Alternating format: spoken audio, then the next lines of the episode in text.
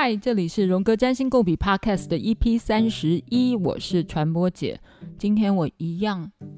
绕来了花精师陈思璇，跟我们聊一聊生前告别，是吗？台湾当然是还好，是完全没有受到疫情灾难波及的地方，但也很诡异啊，就是我们身边有一些朋友嗯，是突然的骤逝或莫名其妙，也可以这样莫名其妙嘛，就是 in some reason， 然后就快速的告别，快速的离开我们。这当然就是一个非常好的朋友，那他在八月十五的时候，突然间的在凌晨的时候就昏倒了，就过世了，因为送到医院急救无效。嗯，我觉得这样子的一个事情，因为当天其实是我是大概六点多的时候收到电话，然后被告知说，哎，他离开了。我当下其实是蛮，呃，我以为我接受了。好，我我我必须是这样讲，因为我当下的反应是，连我自己都会觉得，哇，陈思璇，你好冷静哦，就是现在真的是完全不一样了。你是一个非常冷静，然后又就是可以把情绪摆在一边的一个人这样子。可是后来我就发现说，因为打当地当那一通电话我收到的时候，我还问我的朋友说，你在跟我开玩笑吗？我朋友说，没有没有在开玩笑，就是他已经离开了。那当下我们当然就是必须要去想说，好，那现在我们应该要怎么样去去呃去面对去面对这样子一个一个事情嘛。那我当天当天就决定说，我要去医院看他。就你去医院是他摆了一个灵堂吗？还是你甚至于去看他他的他的遗体？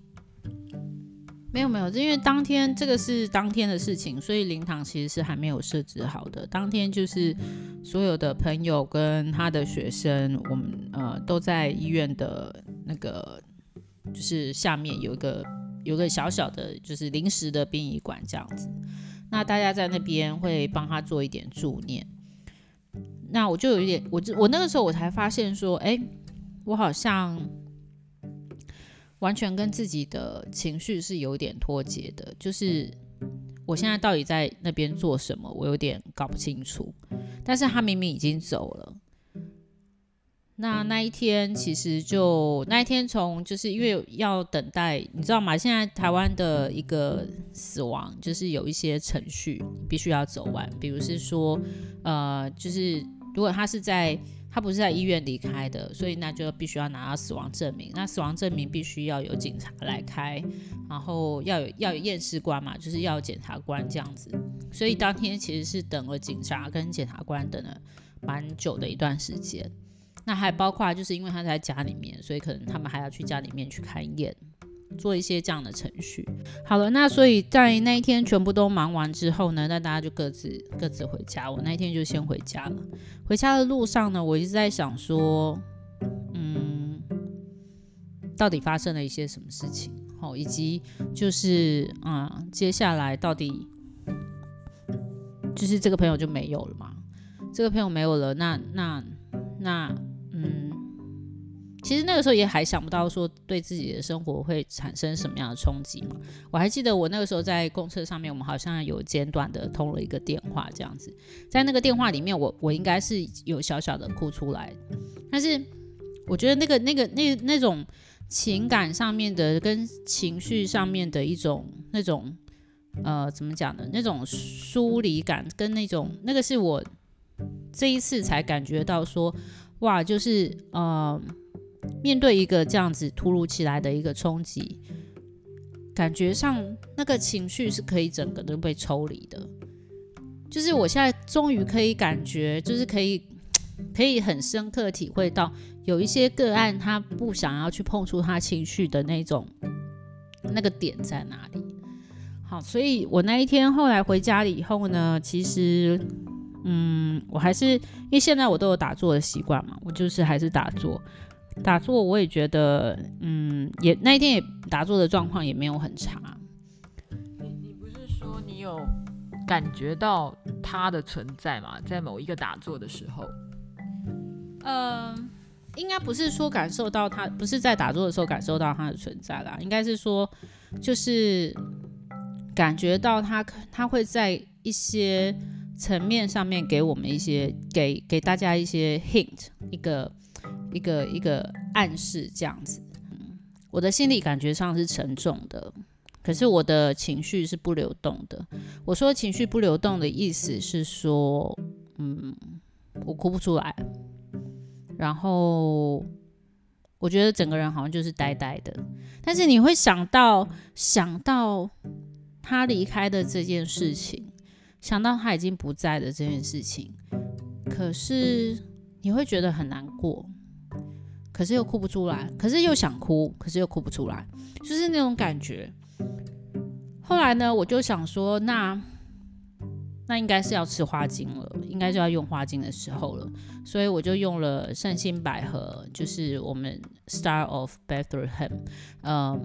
也是大部分的花精师会推荐个案，第一次使用巴赫花精的话呢，一开始就先吃呃圣心百合这个花精，先用圣心百合这个花精，原因是每个人的一生从生下来到现在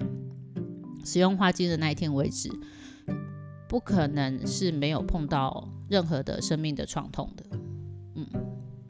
所以我用了圣心百合之后啊，就是真的开始感觉到好像有一个出口，可以慢慢的，哎，眼泪可以慢慢的流出来，而且那眼泪是很多的，就是说可能前一个礼拜就是会在呃午夜睡前的时候会突然想到说，哎、欸，这个朋友不在了，可能还要再来一个大哭一场这样子。呃，我的情绪的展现，我的这个人跟我的好像有一个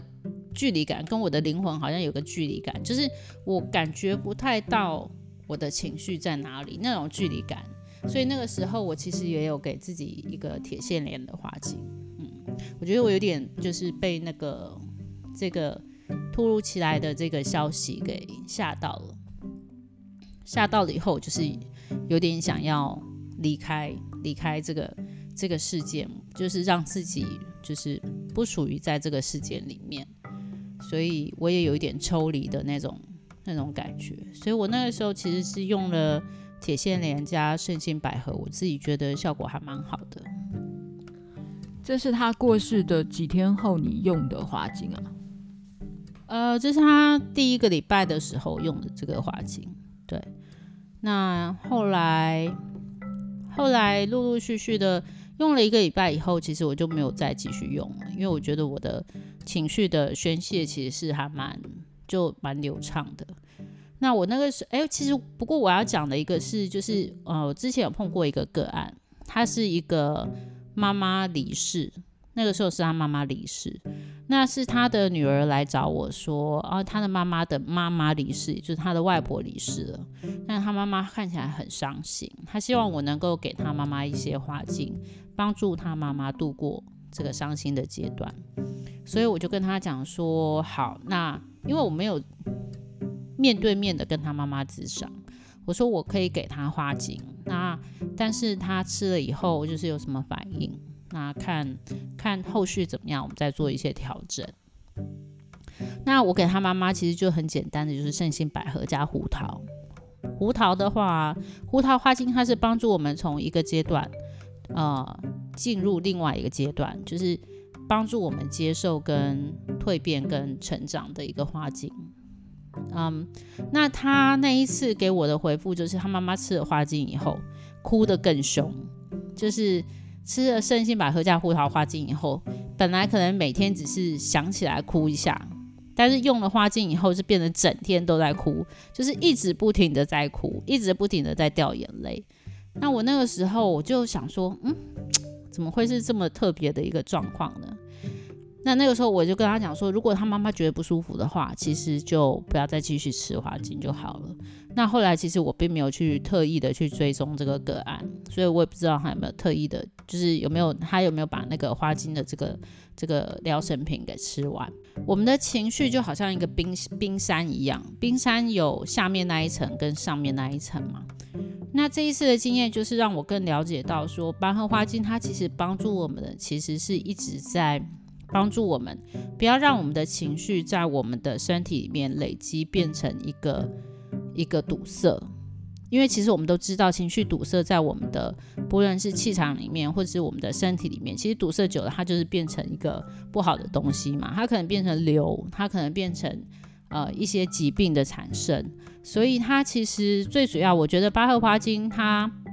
透过巴赫医师他带下来这个成立这个系统，它还是最主要是要帮助我们每个人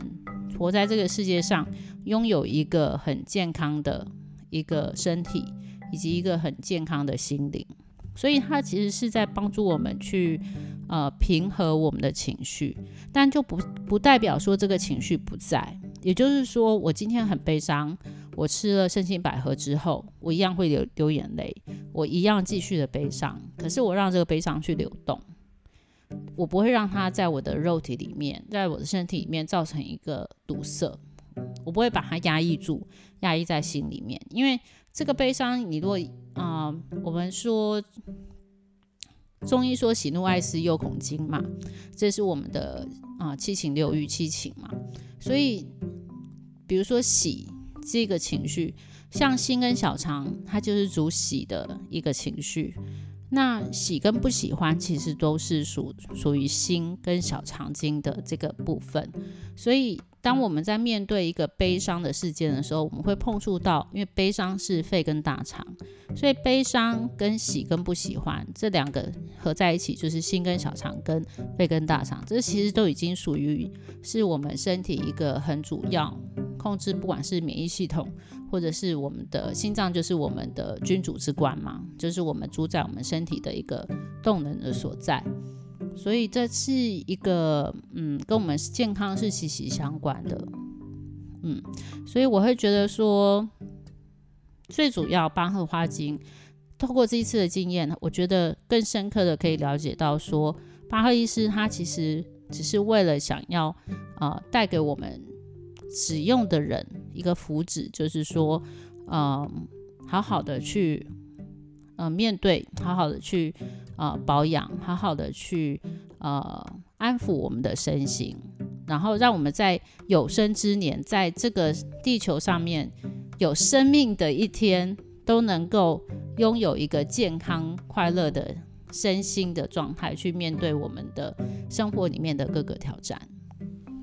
那我们再来讲回来关于好朋友过世的第二个阶段，中间有个阶段是很愤怒，就是不知道为什么很愤，但是当然就过了过了那，但是嗯，我我没有很确切的去数说是过了哪几天，但我有发现就是说，刚开始当然嗯震惊嘛，震惊完是一个很深沉的悲伤的出现，然后接下来我我居然就是我后来我有意识到，就是我有一个阶段是很愤怒的阶段，就是。我在想那个愤怒应该是源自于我没有办法去接受这样的事件发生在我的生命里面，可是然而然而然而 我, 我相信2010、呃、二零二零年哦，对我们所有的人来讲呃，今年的课题就在于、呃、接受一个无常的展现，不论是 COVID 十九， 不论是这个、呃、新冠肺炎，或者是全世界的这个经济的景气的一个经济景气的一个急退的衰退，然后或者是我们我相信在二零二零年很多人都面对了自己的嗯亲朋好友的一些突然的离开，或者是一些有很多人刚好也是生病的，也在今年就离开了。那我也知道有很多呃毛小孩的呃就是比较老弱的毛小孩在今年面对面临的就是一个离世这样子，我这边有收到还蛮多的这个这样子的消息，我觉得这当然都是很遗憾啊。那经过我朋友突如其来的这一段这个这个事件，当然就是我也发现到说，哎，我在这个当中有一个阶段是非常的愤怒的。那这个愤怒是对对于什么？是对于神吗？还是对于我自己？还是对于整个生命的本身一个本质？但是后来我在这个阶段当中，我当然就我觉得我真的很好运，是一个还蛮好命的一个一个一个人。就是我的老师哈，我的老师他其实就呃开了一堂无常课，就是这一段这一堂课就是在讲无常。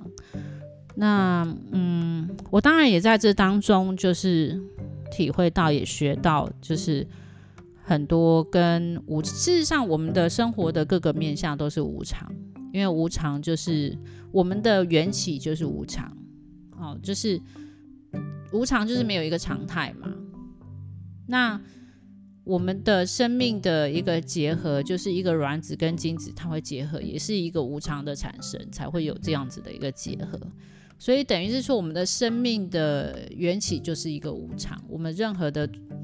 这个这个，只要就是树木它它也是一个无常，任何现在外外境就是一个无常，彩虹也是无常，就是你不知道它什么时候升起。我们今天刚好天边有一个彩虹，而且今天没有下雨，而彩彩虹还非常的 vivid， 对不对？对 vivid， 但是现在彩虹已经散了。所以它从刚刚开始形成彩虹，然后到彩虹非常的大跟明显，然后到现在彩虹已经消散了。其实它这个就是一个无常啊。所以我那个时候刚好在那个阶段，很愤怒的阶段，刚好就听到了我的很尊敬的老师上了这一堂无常的课，然后我就真的觉得啊，生命真的就是真的我们学了，一直在学，就是因为我自己也是一个佛弟子，我一直在讲无常，一直可以挂自己自己挂在嘴巴上面讲无常，然后一直看了很多书关于生命关于死亡，然后等到那一刻真的来临到面前的时候，但来临到眼前的时候，自己居然是一个不能接受的状态。因为我我的状态那个时候是愤怒嘛，在那个状态之下，我也很很有趣。我自己用的冬青，为什么知道我我我为什么觉得我很愤怒？因为我只要是想到我这个朋友离开，我心里面就会很生气，我就会骂他说：“你怎么可以这么这么早走？”哎，我居然是骂他哎、欸，我不是怪别人啊，我是我是居然是骂他说你你你怎么可以这么早走？你真的在空气中骂他。对，就是在心里面对着对着，感觉上好像对他的灵魂讲说：“你怎么可以，你怎么可以这么早走？嗯，你怎么可以没有处理好所有的事情，然后就走？”可是，可是你知道吗？处理好事情的这个这个这种念头是一种很执着的念头，就是说我今天很执着在于。今天俗事上面的事情，这些都要安排好，才能叫做，才叫做，才叫做这个处理好事情。对，所以那我觉得我我我那个看到自己的愤怒的这个当下，我吃了那个 Holly 嘛，我当然就吃了 Holly， 就是冬青这个这个花精，我继续吃圣心百合，然后再加上冬青，那我又给自己一些就是胡桃跟忍冬。但是我自己是觉得很好笑的啦，就是说我看到了自己居然有就是愤怒的这个一面，而且看到自己的执着，就是什么叫做把事情整理好以后才能够离开的这个这个想法，我觉得是还蛮幼稚的。那我我自己也不晓得说我自己居然还存在有这样子的一种一种想法，所以我觉得这个这样子的一个就是我朋友这样子一个。一个离世的这样子的一个事情，让我看到很多很多，我一直到现在为止，在我的心里面，我觉得它都一直还是在发酵，就是包括很多很多面向上面。嗯，然后接下来呢，当然就过了愤怒的这个阶段。其实愤怒的阶段并没有停留太太久，然后一直就是到呃，就比较后面的阶段，比较后面的阶段就是常常会时不时的会去想起。想起他，就是因为脸书就会一直跳出来回忆嘛，脸书是现在我觉得最要不得，现在在这个时间点就是一个很要不得的东西，因为它会一直出现一些这个日期你们做了些什么事情，然后或者是他在你的什么 po 文下面又留了一个什么言。好，然后那当然就是会有一些 remind， 就是会去提醒你说，哇，你跟这个人曾经做过哪些事情啊，你们曾经去过新加坡啊，一起去学人参树啊，一起学花精啊。那当然他他对我来说是一个很特别的朋友，是因为我觉得大概前无古人后无来者，大概不太可能会有人再像他这样跟我的兴趣这么像，喜欢水晶，然后喜欢人参树，喜欢雪花精。那他当然也是一个很，他对我来讲，他很他是一个蛮慷慨的朋友，就是知无不言啦，就是嗯，他看到什么他会他会提醒我，会纠正我，然后也会教我说，哎，他学到什么东西，他会跟我分享。所以这是因为这是为什么我。我觉得这个对我来讲，我很难过这样子一个朋友的失去。那嗯，可是我觉得他在生命的最后，他他带给我的这一堂课是很大的一堂课。他用他的生命的最后，去让我看到这个就是真的是一个无常的体现，以及啊、呃，我后来其实。在他还满四十九天以前，我看到了一个啊、呃，姚仁喜，就是一个建筑师，有有名的建筑师，他帮圣严法师呃设计了那个农禅室。那他说那那那个文章，那篇文章是写说，当初圣严法师，他就问询问圣严法师说，哎，法师，请问呃，你想要这个农禅室的这个设计，你想要怎么做？只要你讲得出来，那他就做得出来、哦、然后他说，圣严师父只有给他六个字，就是水中月，空中花。这个是一个佛教的一个一个，应该是里面讲的一个。嗯，义理啦，它其实跟四圣谛有 很, 很大的关系。那在四圣谛里面呢，其实就是要，就是里面有讲到，就是说，其实世间的这一切都不是我们可以去抓住的。我们可以抓住的就是，我们来这个世间其实就是要来修行的，而我们修行的目的就是为了要让我们的灵魂得到解脱，因为我们的灵魂是喜欢自由的。那这世间所经历过的一切呢，其实它其实就像、呃、水中月空中花这样，它是一个幻，它是一个幻影，它是一个幻视，它是如此的真实，但它又不是真正的真实的。我们其实从这当中，其实最重要的是去看到自己的、呃、觉察到自己的行为，觉察到自己的心，那才是最重要的，以及我们到底学到了什么。所以我觉得这一次经过这样的过程，当然在这样的过程当中，我也用花精去帮助了一些其他的朋友、哦、因为他们也有不同的，每个人面对这样的事件都是不同的状态的。比如说有一些朋友他会有一点害怕、哦、他会突然对于一些无明有一些害怕，所以当他讲出来这些话的时候，我就会知道说，哦，那他在白羊的状态，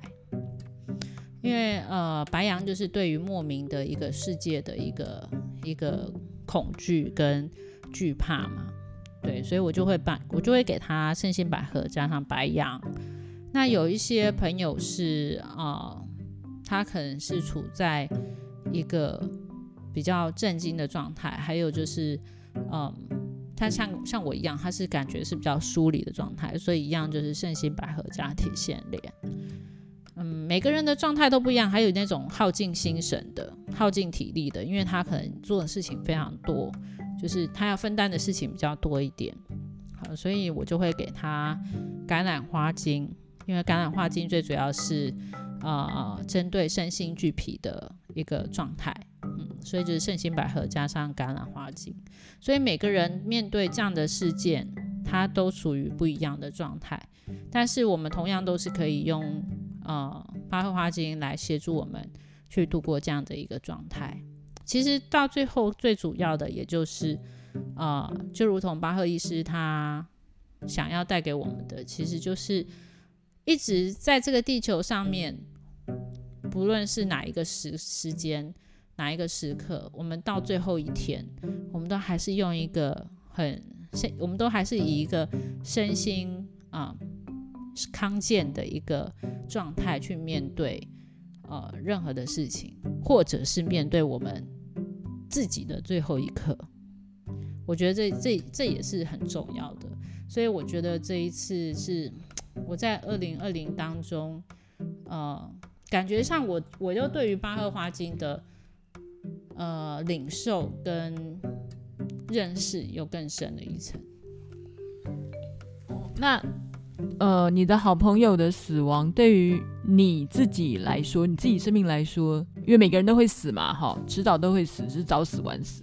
就算一百年后你还是会死嘛。那我们要怎么面对自己的死亡？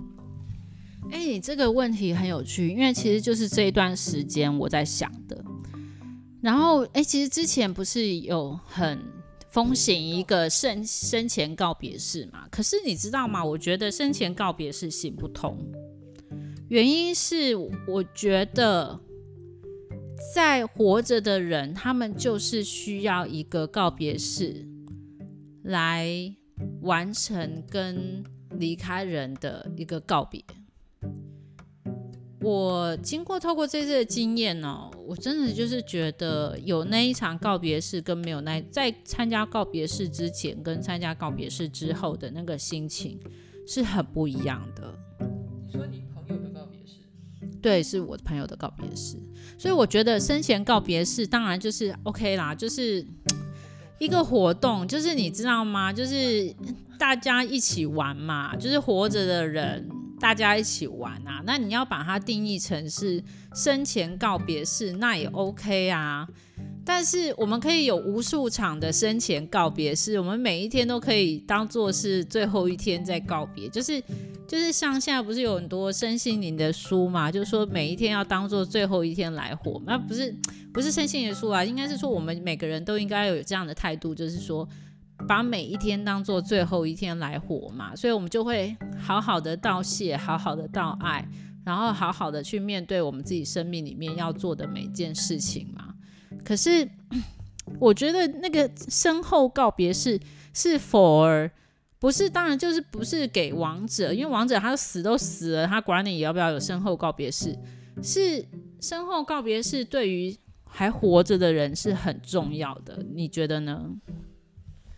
当然了，就是大家都知道，呃，对于葬礼的定义啊，其实是不是办给我说他的心理治疗的定义，不是办给死掉的那个人，但办给死掉还是有意义啦，因为有人叫超度嘛，哈，在葬礼的时候我们要做两件事嘛，一个是超度那个亡魂，然后另外一个是呃安抚还活着的人嘛，所以告别式当然是有各个民族或是历史以来东西方对于告别式的礼俗跟定义复杂到爆，然后功能不外乎就是我刚才讲的这两种吧，真的是有超度亡魂的功能，同时也是让让活着的人好好说再见嘛。这这是绝对有这两个功能，可能还有别的功能啦，跟神之间的交代吗？或是说这时候我们有时候哎，其实告别式或是葬礼是一件很有趣的活动，哎。是人鬼神一起参与的一个有意思的仪式啊，是一个人类学上很重要的仪式，不是吗？我我我我我觉得台湾的告别式齁，现在你在殡仪馆里面，就是那个告别式，我觉得那个都很制式化了啦，那个是不是能够超度，我觉得都还未必。那当然超度当然就是看他的信仰，比如说他如果是佛教的话，就是七天就要做一个超度的法会嘛，那这个不一定一定要在告别式当中做。那我是不晓得基督教他的或是天主教他们是怎么样在在在他们有讲超度吗？他们应该不是讲超度，他们应该是讲神的接引或者是什么诸如此类的啦。 anyway， 但是我比较相信就是我们还是呃，趁着我们有这个肉体的时候，好好的去，嗯，好好的在每一天自己做一些修行。所谓修行，就是修正自己的行为跟信念。然后不要等到那个我们都要走了，然后等到别等着别人来超度我们，我觉得那个是那个是不太不太实际的，因为你你又不知道你自己是不是真的能够被超度，而且他他帮你做的，你又知道说他一定可以帮你超度，更何况神佛，神佛就是怎么说呢？神佛如果是呼之即来请之即去的话，那还叫神佛吗？就是神佛有自己的自己的就是意识嘛。那如果说这个人生前都没有做什么善事，没有什么自我修正的行为，没有修行，然后跟神佛也不熟，那你就是走了以后，你请神佛来，就是在世的人请这些请神佛来帮他超度，我觉得也说说不过去啊。那这样子每个人大家都可以上天堂了，对不对？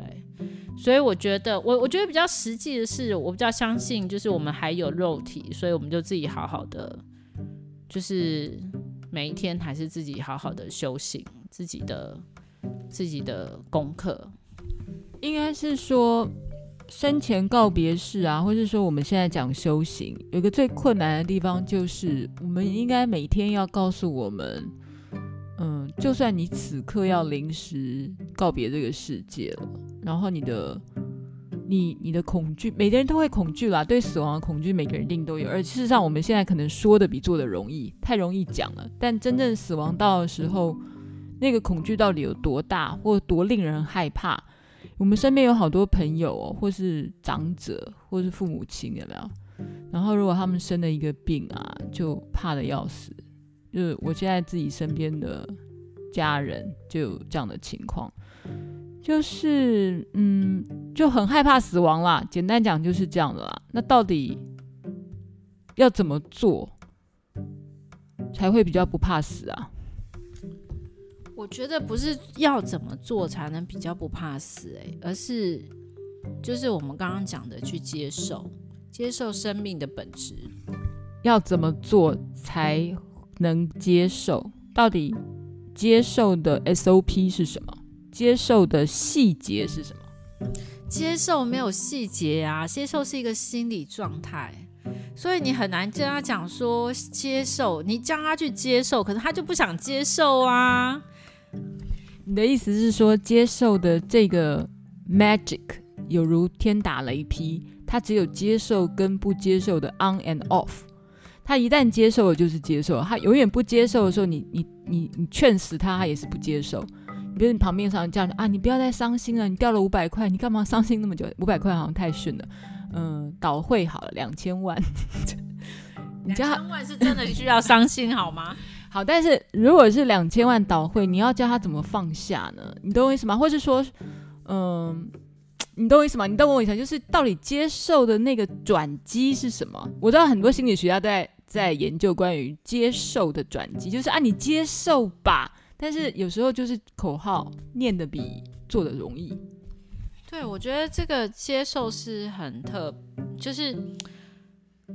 我觉得我们没有办法告诉别人接受，然后人家就去接受，因为这个是取决于取决于一个心理状态。那我觉得我是怎么接受呢？就是我开始我去上了我我刚刚说的我敬爱的尊敬的导师的课之后呢，我就发现说，原来这个世界就是无常组成的。其实我们想要，我们很执着的想要这个世界变成怎么样，或是想要很执着的想要这个人陪伴我一生，或是很执着的想要去拥有一件事情，要拥有一辈子，这个是我们的执着。还有两千万，对，还有两千万。所以其实怎么样去接受，我觉得第一步应该要先认知到这个世界本就是无常。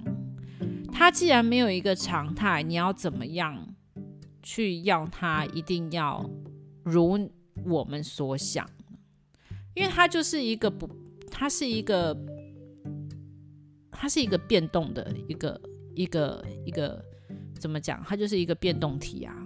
你要把我们要把地球想象成，其实地球就是一个有机体，它并不是一个硬的，就是没有生命的，它是一个很大的有机体，然后我们只是在这个有机体上面 生活生存的一个生命而已。然后所以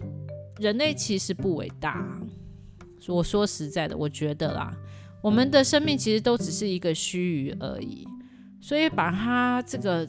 把事物把它看作如此的重，其实我觉得那个其实就是对自己，只能说对对自己的一个伤害。所以我现在如果看到别人有这样子的执着的时候，我都会我都会比较放下，然后就觉得那就让他去吧，因为他因为他他还很执着在他的想法当中。可是我们我们如果越叫他说你要接受啊，你要放下啊，你要怎么样去做，我告诉你，这些人当他还是很执着的时候，你越是这样讲，他就越要往那个方向去做。不如我们自己就先放下，我们自己就先看到这个面向，然后自己去修正一下，自己去看到说，那我是不是也有一些面向是也在执着，然后对生命没有办法放手。所以我觉得嗯，如果可以做到自己不要这么的恐惧的话，都已经是了不起了。对，我们没有办法叫别人不要恐惧，因为这个是他心里面的状态，跟他生命里面还在发生的事情，但是我们可以帮助他，也就是说当他有发出求救的讯息的时候，我们可以给他一些帮助。比如说他如果有开口、呃、开口说我现在真的很害怕，那可以我们可以开始，因为他已经求救了嘛，所以我们可以开始给他一些帮助。这些帮助包括在于说，那我带你去看，就是带他去看医生，或者带他去找医生，或者是有一些其他的方法，比如说一些、呃、花精、哦、或者是、呃、没有花精是不怕死，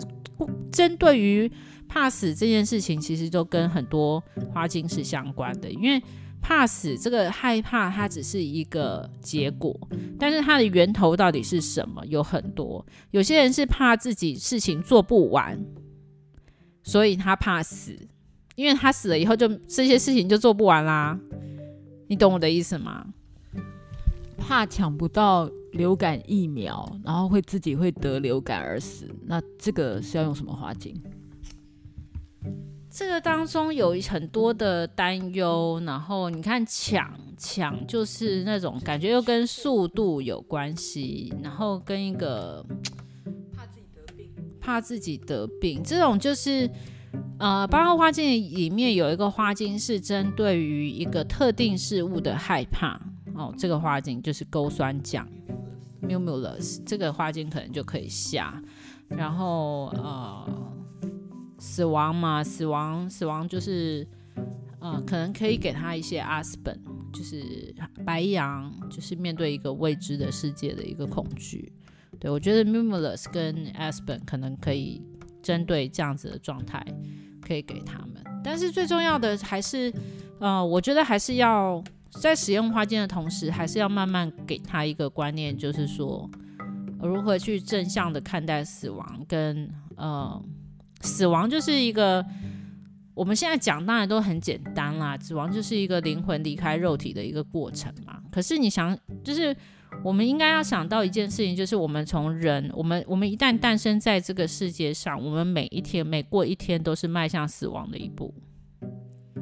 所以我们其实是越来越靠近死亡。那我之前其实我忘记，我之前其实参加过一场家族排列、哦、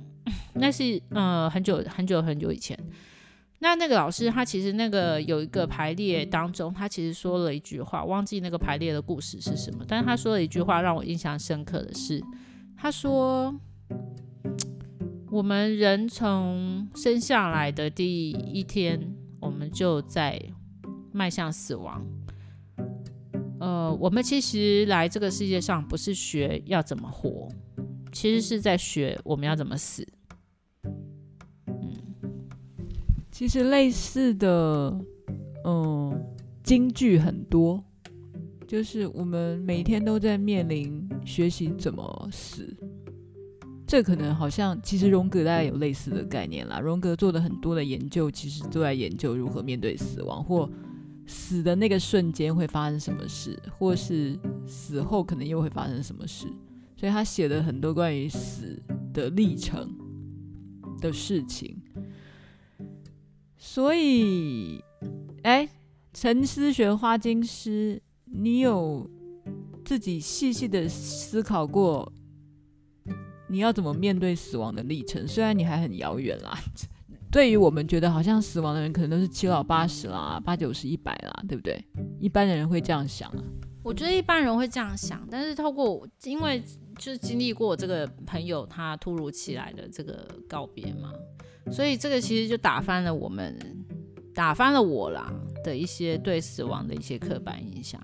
啊。不是现在不是年纪高的人、年纪大的人才会走，年纪壮年、哦、他也会突然离开。就比如说像那个小黄鸿升小鬼，他也是 壮, 壮年突然离开。其实我觉得他们就是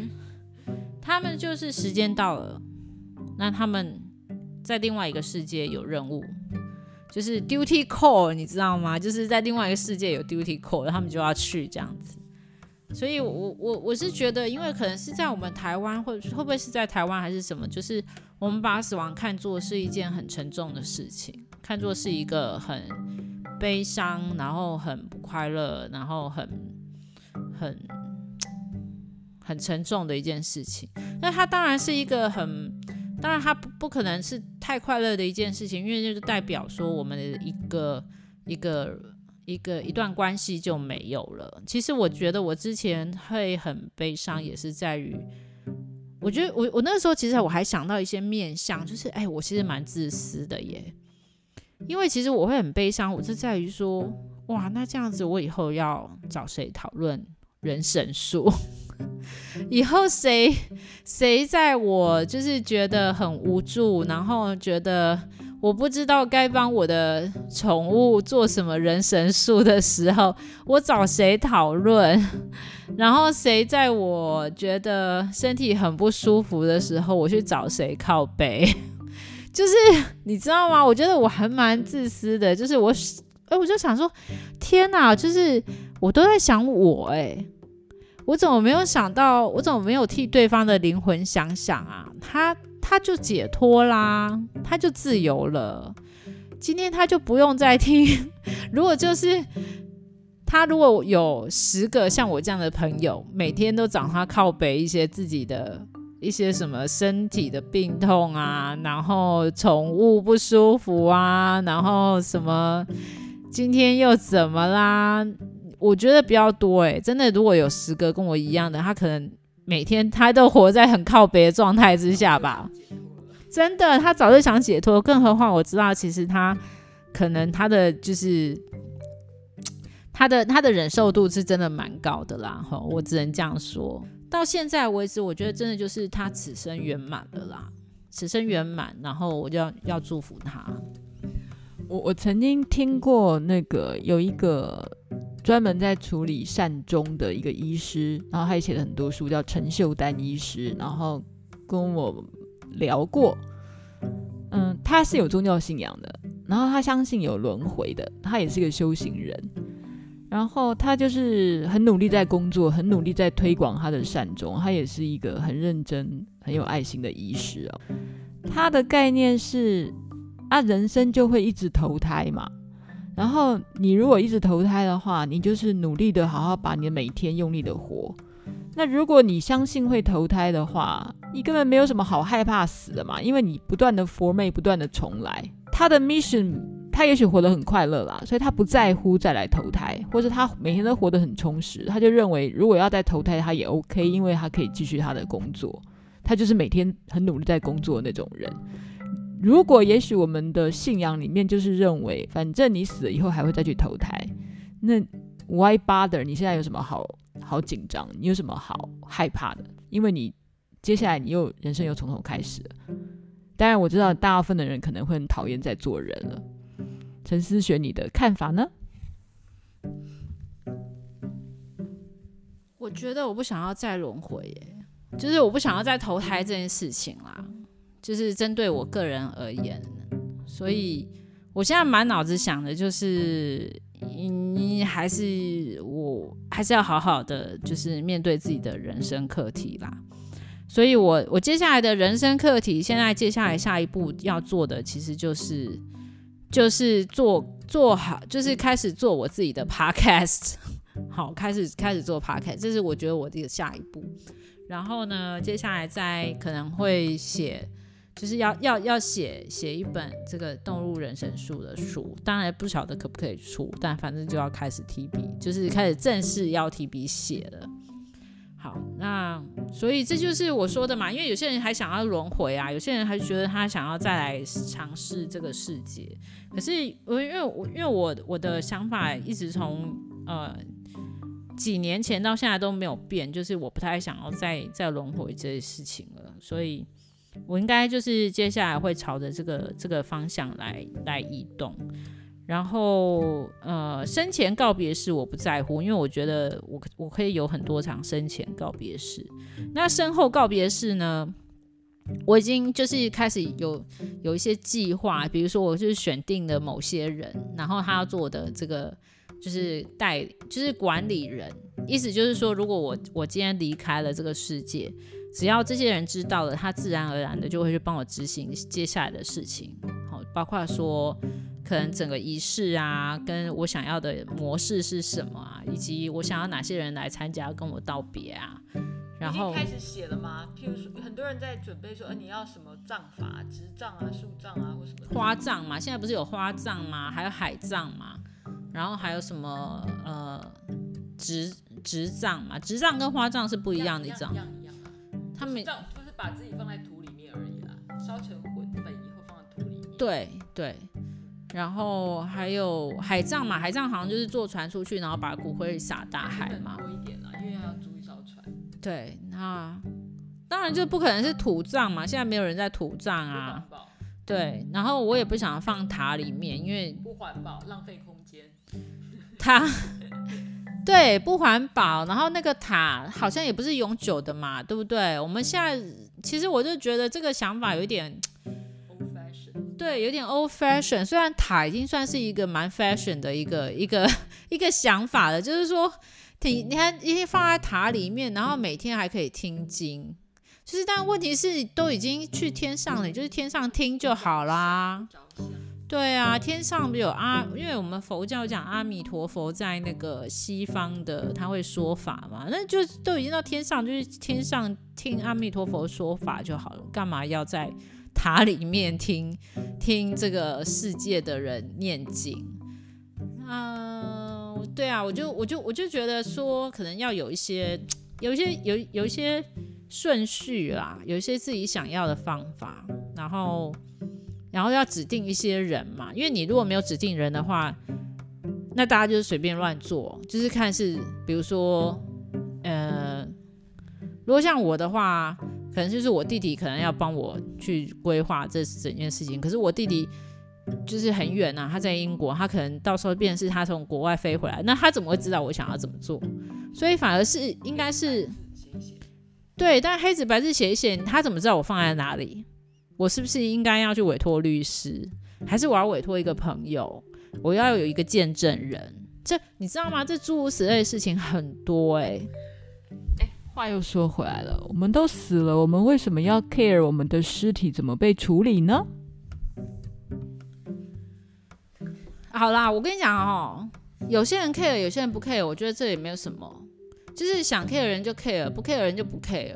但是呢，因为龟毛如我，就是因为我有水井的个性，就是洁有点洁癖，还有就是。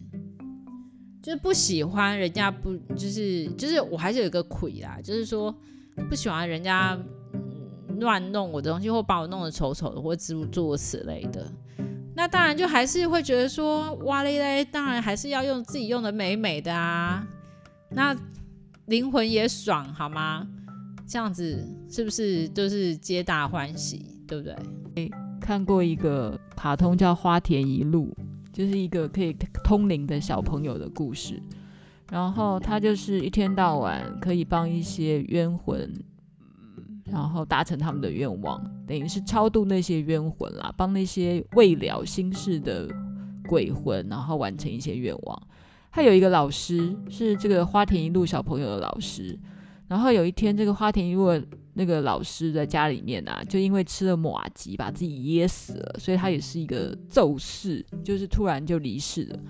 结果他的鬼魂就跑去掳这个花田一路说，拜托你到我家来帮我把我的尸体啊搞搞好看一点，因为他是日本日本卡通，所以死掉的时候呢衣不蔽体啦，然后那个那个漫画画得很屌，就直接把这个老师，因为好老师好像穿睡袍在吃麻糬，然后他噎死的时候死相非常难看，所以他连睾丸都露出来了，所以这个花田一路就帮他一个小孩子，然后帮一个成人的尸体很辛苦的然后搬到床上去，还帮他盖棉被干嘛的，然后还去处理他那个麻糬的部分。因为呢在日本那种古老的概念里面，吃甜食也是一种奢华的形象，你懂我意思吗？就是我作为一个非常的谨慎的人勤俭的人，我怎么可以吃甜食放纵自己呢？就是很多文化里面是要自我克制的，所以吃甜食就不是一种自我克制的事情嘛。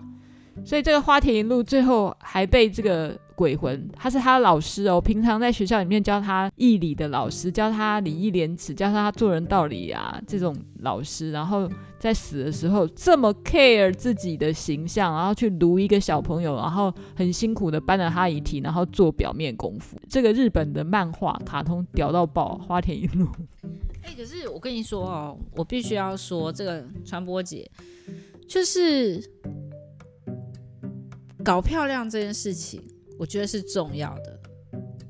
因为比如说嘛，你那一天啊，你那一天提前走，因为我们那一天所有的人，那一天所有的人都有进去看这个朋友的，跟他直接说 goodbye， 再再见这样子。所以他其实他整个状态是好的时候，其实。另一方面来讲，应该是说让在世的人也很安心，我觉得是这样子，就是说让在世人也会觉得说啊，见他最后一面，然后他最后一面是是他的状态是好的，然后 也, 也, 也让他在世的人这样子放下了一颗在心里面也也比较沉淀的一点。我, 我当然呃同意说仪容要美美的啦，只是我刚才举的那个例子是指的是这个看起来是通达义理的老师，但事实上他死亡之后他没有 care 别的，他就是 care 他的他死的样子好不好看。这当然后面如果要帮他办一个丧礼，当然是一定会美美的，会是庄重的，是干干净净整齐的。当然每个人都希望自己的丧礼上自己的仪容是是好看的嘛，或是说这也是一种对死者的尊重，这是一定要做到的。我刚才讲那个故事其实目的只是在讲说这个老师的灵魂其实很一般啦，我觉得我可能也会这样啦。如果我死得很难看的时候，我大概也会希望有人把我衣服稍微遮一下嘛。我们很多那种笑话不都是说九二一发生的时候最好不要我正在洗澡嘛，对嘛对嘛，所以就是很担心自己的身体裸体被看到嘛。这个不就是人类或是作为一个人共同的一种很奇怪的恐惧嘛，就是每个人都当然希望自己的死掉的那个状态是相对好的嘛，就是遗体是整齐啊。有些人其实凶发生命案凶杀，对不对？他可能还被被分尸呢。好啦，各式各样。你想要这个，最近不是有一个那个法国的一个老师，他因为就是批就是在课堂上面讨论了这个啊，穆罕默德的一个就是讽刺的漫画，结果他就被斩首了嘛。在在走在路上的时候，他被一个十八岁的一个青年在路上斩首，这件事情他其实造成了法国社会一个很大的一个一个波浪，对，因为自此以后，马克宏就是法国的总总统，就是说法国不再对于这些集权的这些分子给予宽容，因为法国其实在在这之前对于这些所谓的极权伊斯兰的这些分子，他们只要嗯，应该是说他们只要不要做什么太过分的事情，他们其实是法国是采取一个宽容的政策。对啊，所以你刚刚讲这个分尸，这个就让我想到最近的一个这个案例，就是法国的这个当街斩首的这个这个事件，而且是因为他只是把一个穆罕默德的讽刺的一个漫画当做一个教材，所以他就被斩首了。嗯，这也是一个死亡哦，这也是一个突如其来的。所以我就说二零二零年，哎，你看这今年星象是怎样，二零二零年的事件都是起了一个大波澜的。这个我们太多占星师在谈，之前有几集我们也都聊过啦，就是呃土星、冥王星跟木星的合相，而且今年来来回回，最近他们的相位也越来越接近啦，所以人家讲说年底才是一个变化的大事。你看啊，泰国政变，我们从来都没有想过被大家捧在心上的泰皇，以为泰国人很爱的泰皇，终于现在也给他变了。我就觉得这个国家莫名其妙的崇拜他们的泰皇，但现在也整个翻转。所以我就说今年，我就觉得今年真的是很特别。当然我因为我不懂占星嘛，哦，那多多少少我还是有听到一些朋友在讲今年的氛围，就是感觉上这些事件是要来嗯，翻转一些事情，然后或者是不管是翻转我们内在的一些刻板的一些印象，或是对某一些事物的一些执着，或是对某一些事物的认知，或者是翻转一个国家他们以往的一些呃执着，以往的一些呃轨迹轨道，这些都是有可能的。所以我只能说就让我们对接下来的二零二零拭目以待。嗯，刚才还好像还没有 cover 到一个忍冬的花精是要干嘛的。好在忍冬状态的人呢，他会一直不停的回想起一个过去的事件，比如说、呃、我之前有一个案例呢，是一个老太太，那她呃他的状态是呢，他一直不停的回想，在他的先生过去了以后呢，他一直不停的对别人说起的是他在、呃、那个时候国民党撤退来台湾的时候的那个事情。所以这个老太太呢、呃、当时呢我其实就觉得哎，其实有点她的状态有点奇怪，因为她其实一直不停的对别人说说起的就是她那一段时间经历的那个事情。其实我要、呃、提醒大家，就是说当我们的生命里面呢有一些事情你觉得过去了，可是它其实在我们的心里或是在我们的呃，身体上面它并没有过去的时候呢，它会在可能我们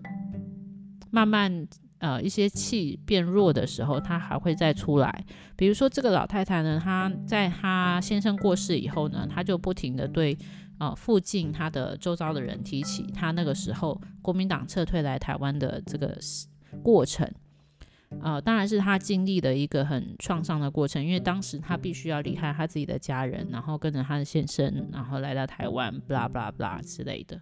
但是呢，她就代表说她在那一段时间所受到的一些冲击跟震惊跟、呃、悲伤跟创痛，她并没有真正的平复，而是隐藏在她的心里，一直到一直到一直到她的先生离开了，他突然因为他先生的离世的一样也是受到冲击，然后突然之间的一起爆发。所以那个就是一个忍冬的状态，他一直没有从过去的事件当中走出来。呃，当下呢，其实我那个时候就给了他一些忍冬的花精，当然他的后来的过程就很长了哦。那用了忍冬之后呢，就突然就是他的状、呃、过程，他因为我们知道之前有提过花精它是有一个轨迹的，所以他用了忍冬花精之后呢，他马上就跳转进去一个很愤怒的状态。这个我们可以之后如果有机会再谈。那这一次就是刚好讲到忍冬，就是说忍冬它的意义就是如果一个事件一直停留在你的心里面，停留在你的生命当中，你并没有真正的去、呃转化它，没有真正的去跨越它的时候呢，它会一直停留在你的身体里、心里跟生命里面，然后就像我刚刚说的，它会有一点点堵塞。这个堵塞呢，可能会在之后呃会、嗯、造成你的生命里面的一些呃影响，或是造成你生命一些一些阻碍。好了，我们感谢那个大隐四方的花精师陈思璇，有疑问疑惑请你上他的脸书大隐四方工作室，你就可以找到关于花巴哈花精或人神术或是动物沟通的种种资讯。感谢大家，我们今天聊很久，聊到这里了，下次见，拜拜拜拜。